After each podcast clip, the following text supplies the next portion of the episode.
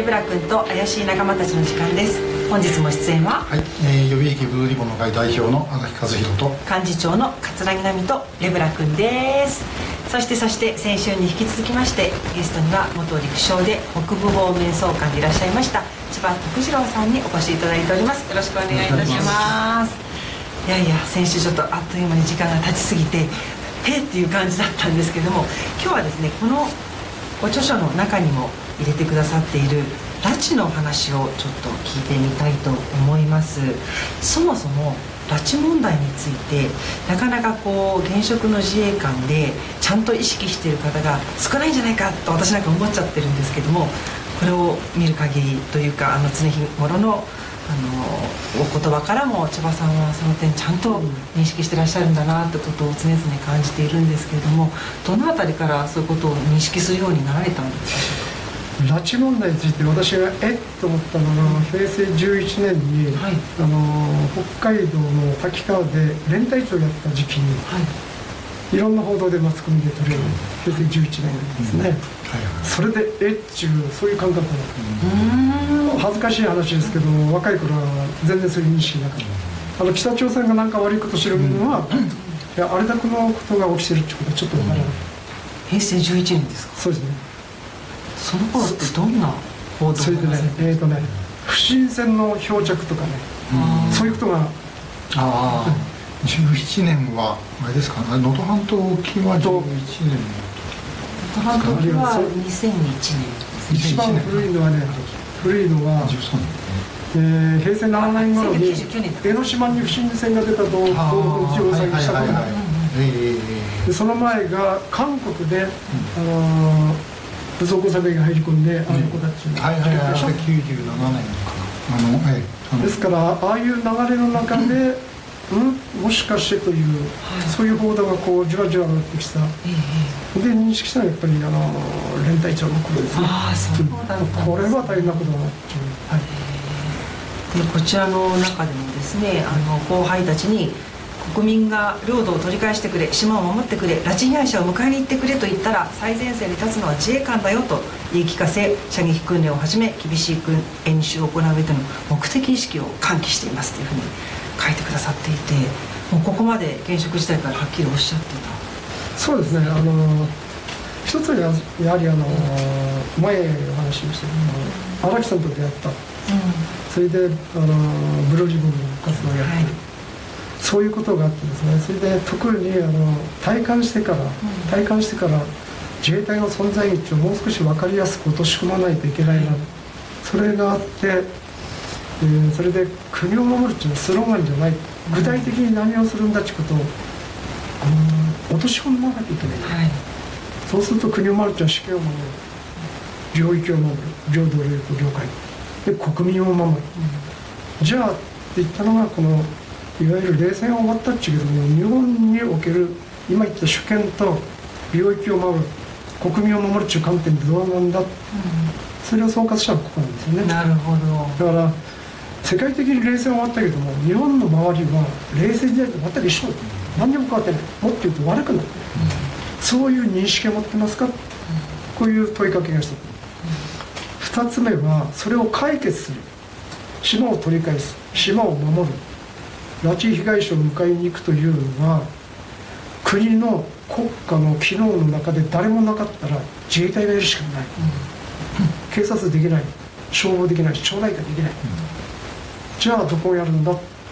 それは自衛隊しかないし、うん、ね。でで一時期その防衛省自衛隊にそういう任務がないから関係ないっていう言い方もあったっていうことちょっと待てと、ね、誰もやらなかったら誰がやるんだ、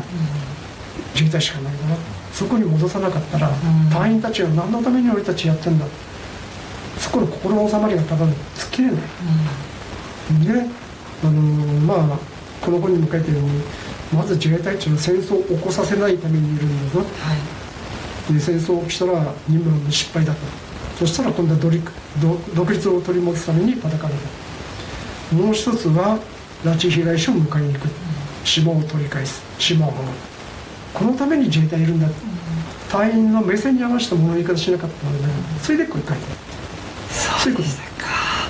いかがですか荒木さん。あのこれあの会の方の話なんですけどね、えーと、沖縄出身のあのめぐみ龍之介さんっていう評論家をやってる方が、あの日本海側で大江川の公海省かなんかやってる時にたまたまその工作船もう明らかに工作船という船を見つけてで艦長にあのこれまあ撃沈はできないにしてもせめて行き先止めましょうということを意見串にしたらば、まあ、艦長はいやもうそのままほっぽっとけという話をしてそれで、えー、じゃあ私は一体何のためにこの船乗っかってるんですかというふうにですね言ったとか言ってでその後先輩から「お前絶対出世しない」というふうに言われたという話がありました、まああの私もね本当あの予備自衛官になった時にあの自衛隊ってある意味そのかつて特に我々の世代ってもう税金泥棒だとかなんだとかいろいろこう言われてですねいたわけなんですけどもその中でよくこれだけちゃんとした組織が残ってるなということに一つ驚き。でその一方で、えー、それにしても自衛官って拉致問題関心ないなということにも驚き、まあ、両方に驚いたんですけどもでもやっぱりそれちゃんと上からあのしっかり指示があればあのもうみんな間違いなく動くと思うんですよね。でだからやっぱりその上のことが問題だということとあとまあせめてあの一般のね隊員の方々にもそのやっぱりやんなきゃいけないんだっていう意識はとりあえず持っといてもらいたいなということはすごく感じましたね。だからそういうことをこう常にねこう喚起していただいているということは非常に重要なことだなと私は思うんですけども。隊員さんたちにそういうお話をされて手応えはお感じになっておられましたか？やっぱりあの結論から言うと、うん、教育されてないからえってなりますよね、うん。はい、逆に教育すれば、将来国民が要請したらやるんだよおそうだよな、うん、それはスッと納得するんですよ、なるほど、だからこういう演習こういう訓練やってんだよ、はい、何のために試合やってんだ？このためなんだよ、自分たちがやってることが多分心の収まり値がスッと入っていくと思うんですよ、そこに持っていかないといくら訓練やっても意味はないしね、具体的な目標をイメージさせる、はい、それが大事だ。いやめちゃくちゃ大事なポイントですねそれはね。あと先週もちょっとお話に出てきたんですけれどもその役人の方がですね役人であるにもかかわらず日本には拉致問題その他北朝鮮当局による人権侵害問題への対処に関する法律があるってことを知らないとオールジャパンで取り戻すって言いながらそれもちょっと問題だと思いませんか？これは先週話したように、え荒木さんを飛鳥駐屯地のリックンランドでやる時の枠組み、法的枠組み、これ以降ああの件以来、防衛省は活動実績を出せっていう それまで出てない。なるほどね。まあ簡単に言うと防衛省自体が気づいてなかったと今はそういうことを公にできるから、はい、舞台の中にもポスター貼れるしね、はい、そうですね。拉致問題についてね、はい。つい先般もあの海上自衛隊の第20課学校に予備役ブルーリボンの会として研修に入らせていただいたりとかしてでこういう法律があるってことがもっと周知されればもっと我々の活動もやりやすくなるのかな特に対自衛隊という意味において、なっても思ったりしますね。そうですね、はい、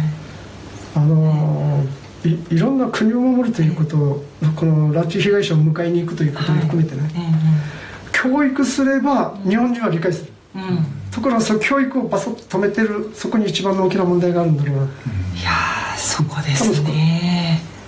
はい。先ほどの千葉さんの言葉にもあったように隊員さんもそういう教育を受ければすっと腑に落ちてそういう気持ちにマインドが変わるわけですからそういうのをどんどん大事にしていきたいですね。そういう意味でもこのご著書はですねその隊員さんの教育という意味にもえー、資するようにというのが一つの目的として作られたということでもありますのでぜひね多くの自衛官の方そして一般人にも分かりやすいように、えー、優しい言葉で書かれていますので多くの国民の方にも手に取ってお読みいただければと思っております。千葉さん本当ありがとうございました。ますますご活躍を期待しております。皆さんも最後までご覧いただきましてありがとうございました。ぜひ高評価そして Twitter のフォローもよろしくお願いいたします。ではではまた来週